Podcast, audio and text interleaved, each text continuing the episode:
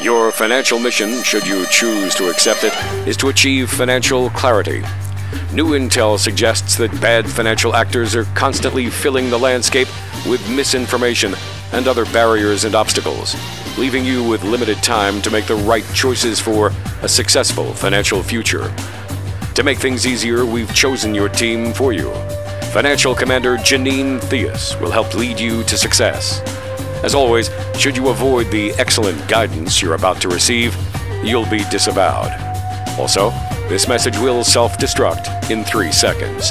Three, two, one.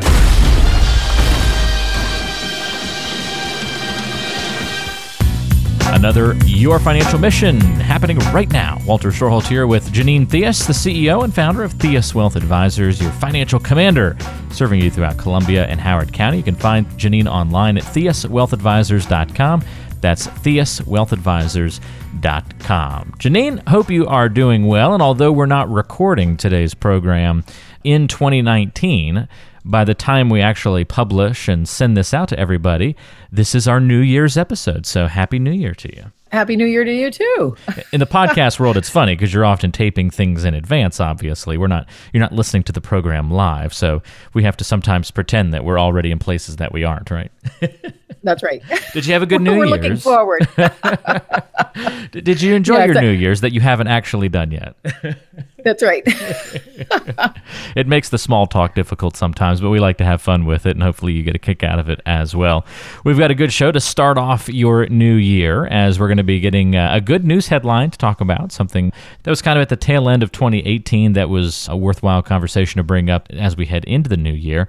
We've got a great email question in from Phil that we're going to go over, and we're going to talk about a very important topic on today's program risk tolerance. One of these financial buzzwords you've probably heard about in the past. We're going to give you the straight skinny on that subject straight ahead on today's show. But as we mentioned, first we need to see what's happening in the news. Extra, extra, read all about it. And this recent headline, Janine, came to us at the end of the uh, of last year, of course. But after losing 90% of its value in about 12 months, Sears stock trading below a dollar. Pretty incredible. I grew up actually not too far from one of the you know Sears catalog, enormous you know humongous warehouse stores but it had closed down when I was a youngster, and it just sat there, empty building for years and years and years and years and years. I want to say they eventually turned it into a mall, but it sat there vacant for a really, really long time. What does this tell you about our economy when a retail icon like Sears can't survive a strong economy that we're in right now? well, see, this is a really interesting question because it isn't the economy that is Sears' problem. Yes, I think our economy is operating on all cylinders. And if you listen to, I believe it's Steve Moore, former economic advisor, he says, You ain't seen nothing yet. So, end of 2018 into 2019, he's saying we're going to really explode economically. The problem with Sears is Sears made a tactical error, or actually a strategic error in what it chose to focus on. And I remember Sears as a kid. If it hadn't been for Sears, we all wouldn't have had shoes. Uh, I think they were one of the first stores to allow um, revolving credit. I remember my parents saying, my mom saying, if it weren't for that, you know, we couldn't have put shoes on your feet and a few, few other things because it was a mainstay for American family. You know, it really is a big part of Americana, you know, the nostalgic past. But they didn't choose to move into the social media space. I read something recently that I thought was very interesting. They could have been the first Amazon. And if they had moved that way into the Oh, yeah. internet space, like Amazon ended up doing, because what does Amazon do? They're giving you all the stuff that Sears used to. Yeah. And think of So- the physical footprint that Amazon, even though they're a digital company, still takes up with the warehouses Exactly. I mean, and all those things. They're And the ones Sears- taking over those huge warehouses. Yeah, they already had it all in place. They had it right there. Exactly. So if they had made that decision to move in that direction, they could have, and, and I think Jeff Bezos actually made this comment that they could have been, Amazon wouldn't have happened or developed the way it did if Sears had made that move, which is really interesting because if you think back many, many, many, many years, IBM did not think the personal laptop or the personal computer on the desktop was going to take off. Hmm. So they were actually behind in getting into personal computing. And that's why it left a door open for Microsoft and Steve Jobs and those guys to build an empire, if you will, because they made that strategic error. And then they had to do big catch up. But this is the same story for Sears, really. And it's really unfortunate Yeah. because they were such a mainstay for what 106 years plus. Mm-hmm. So don't let it but- get spun that just because a company is struggling, it doesn't necessarily expand to the rest of the economy. Right, because I think what's happening now, you've got, well, you know, technology is changing so fast. If you buy a laptop, in fact, I just got a new laptop earlier this year because my husband, who keeps up with this stuff, said, Your laptop's four years old, my other laptop. And I went, Yeah, so it still works. Yeah.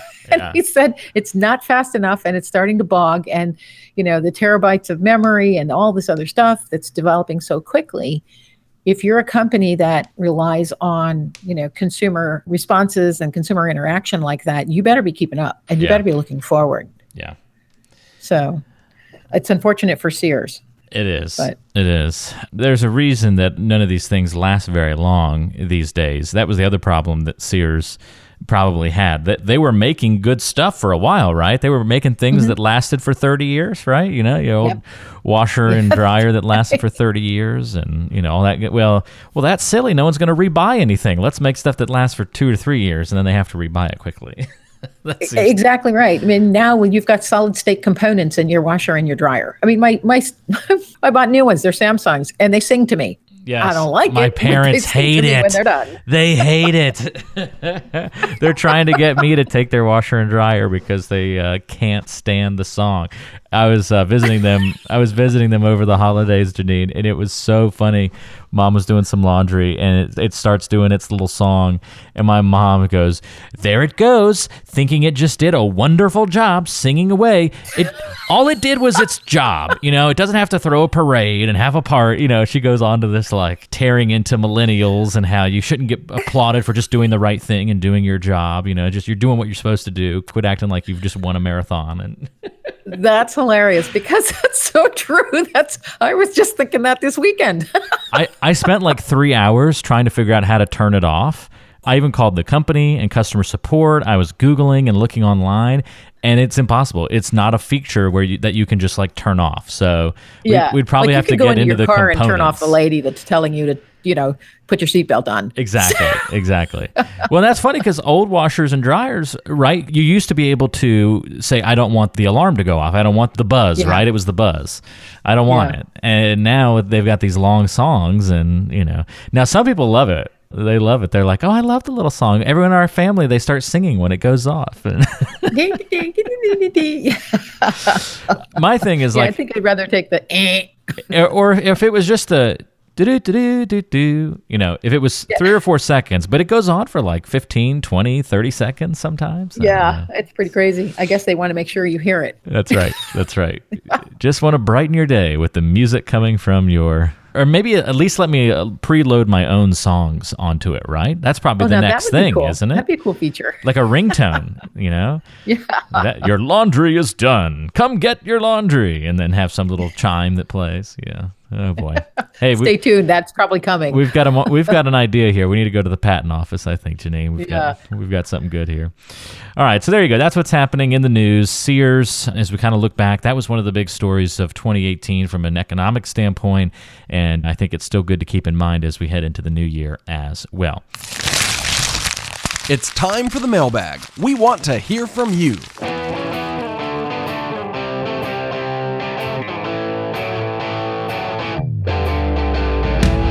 All right, we're opening up the mailbag now for our first question of the new year from one of you. If you'd like to submit a question to the mailbag, you can do that by going to theuswealthadvisors.com. That's theuswealthadvisors.com.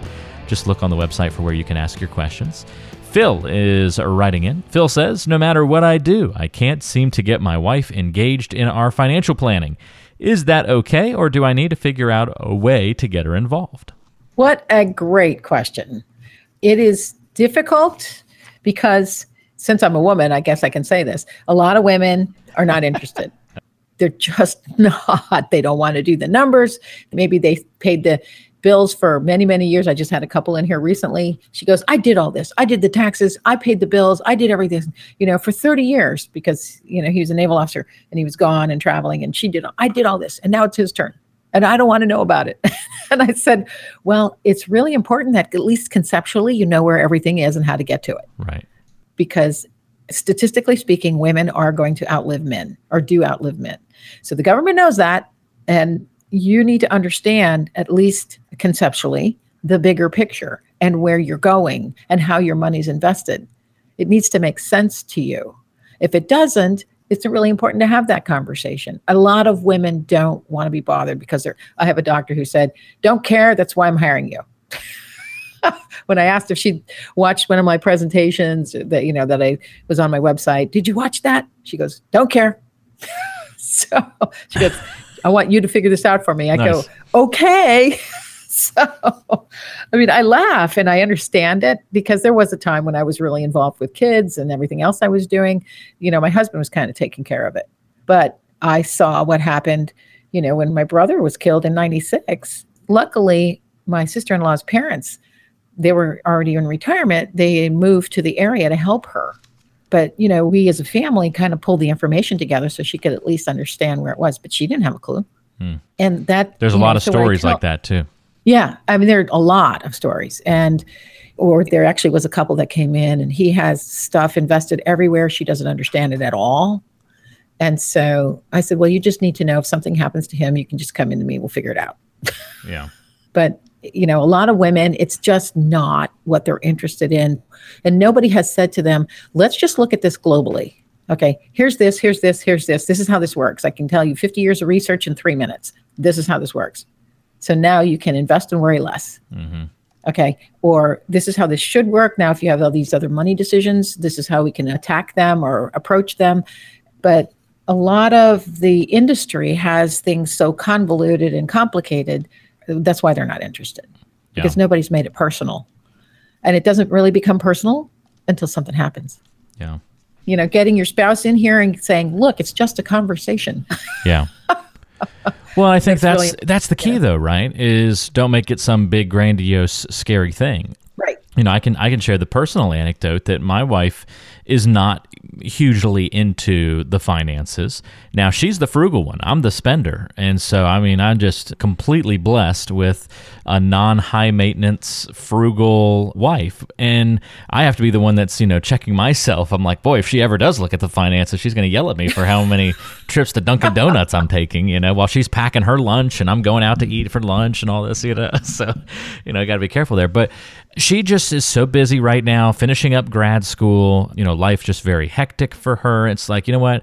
I trust you to handle everything. So you just let me know if there's a problem and, you know, that's it. She's very hands off when it comes to it. But I know from hosting this show with you for so long that, you know, that's not the right route to take as a unit. And so what we've devised is a plan where basically, you know, it's not the style that I grew up watching my parents once a month sit down and for 4 hours one evening hammer out all the bills and go through their statements and their budgets and looking all all of those details. It's not that. But it's right. something that I think works for us. And so what I do is on the first of every month, I have a little reminder on my calendar. I take about, you know, 30 minutes or so, and then I send her a long, long email that breaks down all of our kind of just financial situation, where we stand on, you know, paying off certain things, what the mortgage is looking like. If we were to move in a year, what our potential, you know, accumulated down payment for a home would be, if we're on track or not with our retirement accounts. Here's what's happening with this, an explanation for why this went down or this went up, you know, just things that are on the horizon. And I kind of just give a full picture.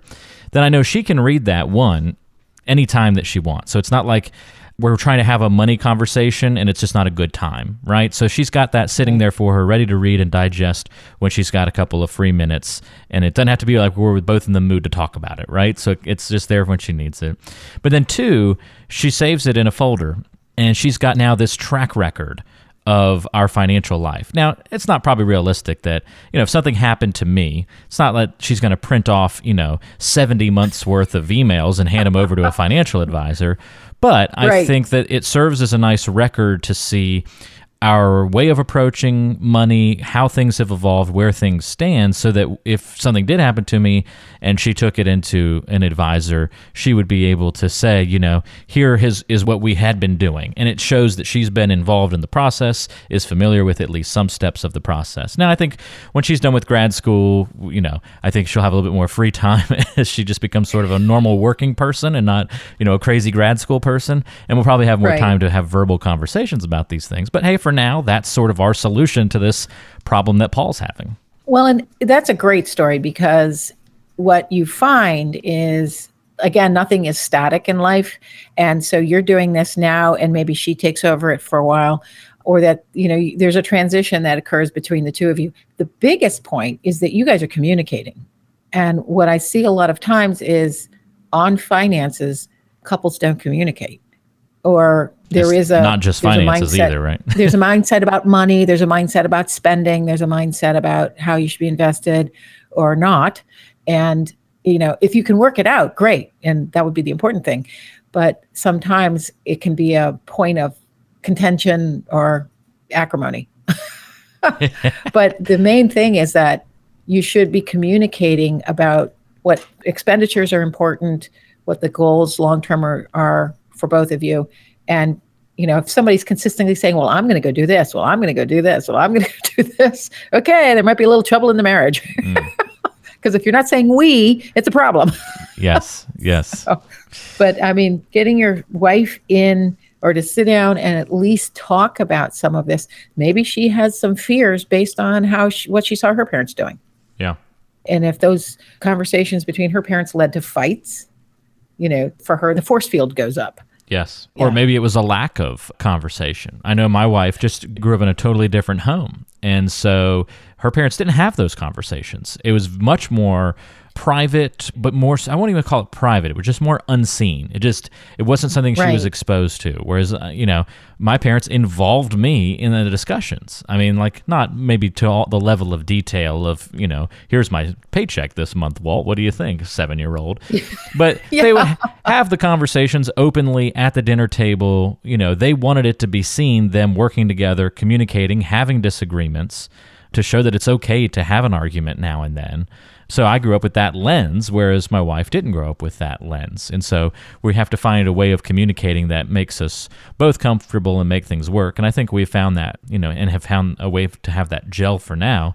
So, Phil, it's really just finding what level of communication can you find to connect with your wife on financial topics? Can you meet her in the middle somewhere on her turf to help provide Right. some of that information? Take that responsibility to do that. Yeah, because if she doesn't want to be engaged, there's a reason, there's an underlying reason somewhere Yeah. that is prohibiting her from being comfortable with the whole topic. There are a lot of people who grew up where the families never talked about money, never. And by the way, I would encourage everybody to understand that you are the first teacher as a parent, and this is a subject you need to teach. Or a It's- grandparent. Um, Right, I learned a lot of many- financial lessons from my grandparents. Yeah, because if they're not going to teach, they don't teach uh, unless you take a business class, even in high school. They don't teach what happens with credit cards, with overexposing yourself in terms of debt, and you know that money's a tool. Learn to use the tool properly, and that you have obligations and responsibilities.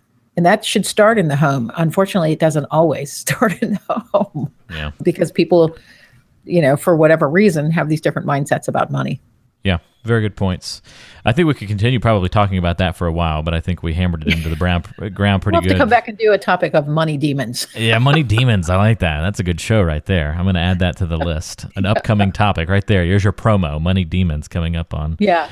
on uh, your financial mission. So, good question, Phil. Thank you for sending that one in. Again, you can submit your questions online at theuswealthadvisors.com. And you don't have to ask a question to the show. You can just ask questions to Janine directly. We don't have to feature it here on the program if you don't want.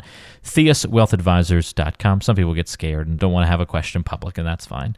Uh, you can also call Janine if you've got questions, 443 718 6311. That's 443 718 6311. All right, Janine, to wrap up our show today, let's talk about this buzzword in the financial world. It's called risk tolerance. And I think anybody who is an advisor, if they're worth their salt, they're going to have a conversation with you about risk. But what in the world is this little addition, risk tolerance, that they throw in there? It somehow takes this word that's very easy to understand, risk, and flips it around and makes it more complicated, right? Risk tolerance. What does that really mean? Yeah. It's a buzzword that gets used a lot in meetings, uh, Janine, but we have found that a lot of people don't have a great understanding of what their risk tolerance is and how it truly impacts their financial plans and their financial situation. So I want to fix that give people the 411 on risk tolerance. So let's just start with the basics. How do you describe risk tolerance to somebody who's not familiar with that concept? Essentially, risk tolerance is what are you in the pit of your stomach willing to sustain or undergo or put up with or deal with in an investing sense when it comes to your investments. So I have a picture of a roller coaster up on one of my boards here, and it's not the anaconda. but it shows some pretty big loops up there, high and then low, peaks and valleys. And typically, people will understand risk tolerance is it really should be loss tolerance in some particular concept. Because how much, if your portfolio goes down a certain amount, is that too much for you? It's a sleep quotient. Can you sleep at night if your port like this year has been a roller coaster ride, and a lot of people have gotten a little bit upset about that, especially as they're closer to or in retirement because that's really hard to tolerate. If you don't understand how the risk numbers work, then you have to sit down and understand what the roller coaster is.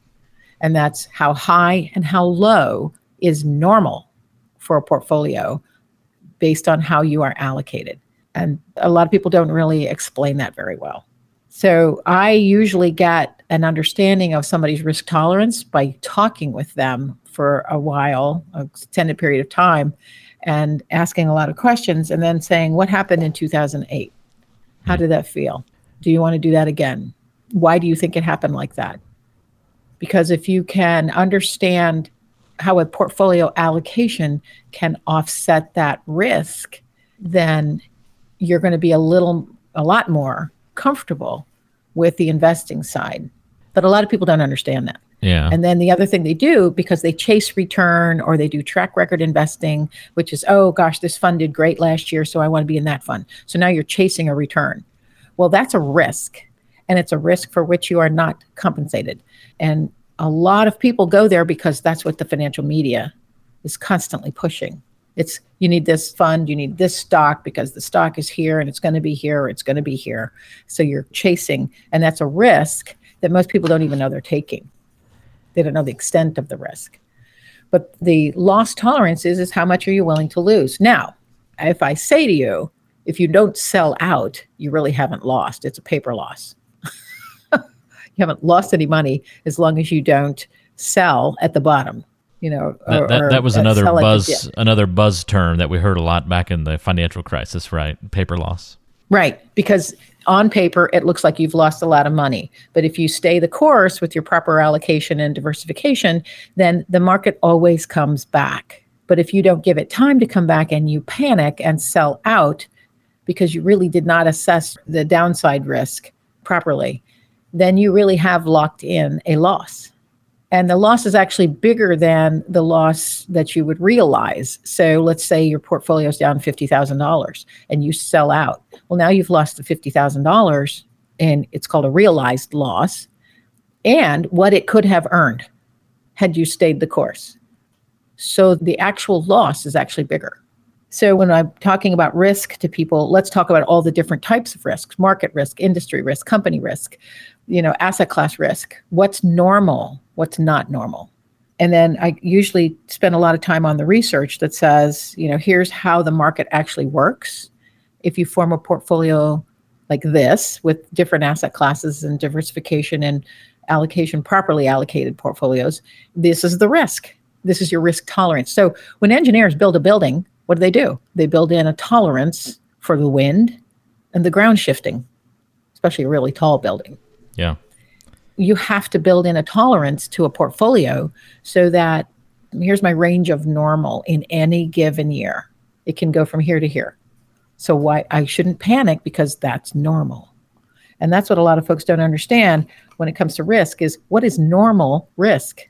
And what I am finding is a lot of my clients that are, you know, give or take a few years around 60 and getting closer to retirement or in retirement. Yes, their risk tolerance, if you will, is pretty similar as you would expect.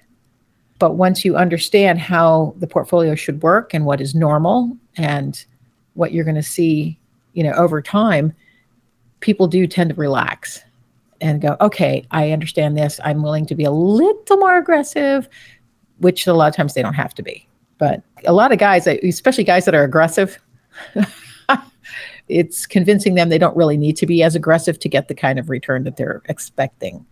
So when I design a plan, it's let's look at expectation and what is normal and what is real. And so that your expectation for a return is realistic. And then the expectation for the risk up and down is realistic. So, not to get real into technical into numbers, I mean, I do it on a, a, whiteboard. It's pretty clear after that. That's why I keep the roller coaster picture up. It's just easy. People get it right away. Do you want to be on the kiddie coaster? are you okay on the anaconda? so, Oh, that's funny. The old anaconda. You got to watch out for that coaster. Yeah, that's right. That's a scary one. Lots of loop de loops on that one. yes, yes. Uh, very good. Well, there you go. Hopefully that's informative. A little bit about risk tolerance. So it is important. It's not the end all be all of a financial plan, but it does factor into the equation. People have different levels of risk tolerance, and what yours is does have importance. So, good to know that term, and don't be confused by it. If you're working with an advisor who doesn't then explain that term to you, that's a problem and something that needs to certainly be addressed as well. If you'd like to get in touch with Janine, talk a little bit about your risk tolerance. You want to find out what your risk tolerance is. Or maybe you're a little bit like Phil and you've got a question about how to, maybe it's not really a financial question. You're just trying to learn, hey, how can I communicate about finances better with a spouse? Maybe it's, you know, you're trying to put together a legacy plan. You don't know how to communicate it properly to the next generation, to your children. That's something that Janine can help and uh, walk you through as well. It all comes down to financial and retirement planning, doing it the right way. Janine can help you discover the path that's right for you. Every plan is customized, and that's always important to keep in mind. You get in touch a couple of different ways. One is online, theuswealthadvisors.com. Listen to past episodes of the podcast, reach out to Janine, watch some videos, lots of other great stuff there as well. theuswealthadvisors.com. And you can also call 443 718 6311. That's 443 718 6311. Well, Janine, another one in the books. Thanks so much for your help and guidance, and we'll talk to you again next time. Thanks so much, Walter. It's been great talking with you. Appreciate it as always. That's Janine Theus. I'm Walter Storholt. Thanks for joining us. We'll talk to you next time on Your Financial Mission.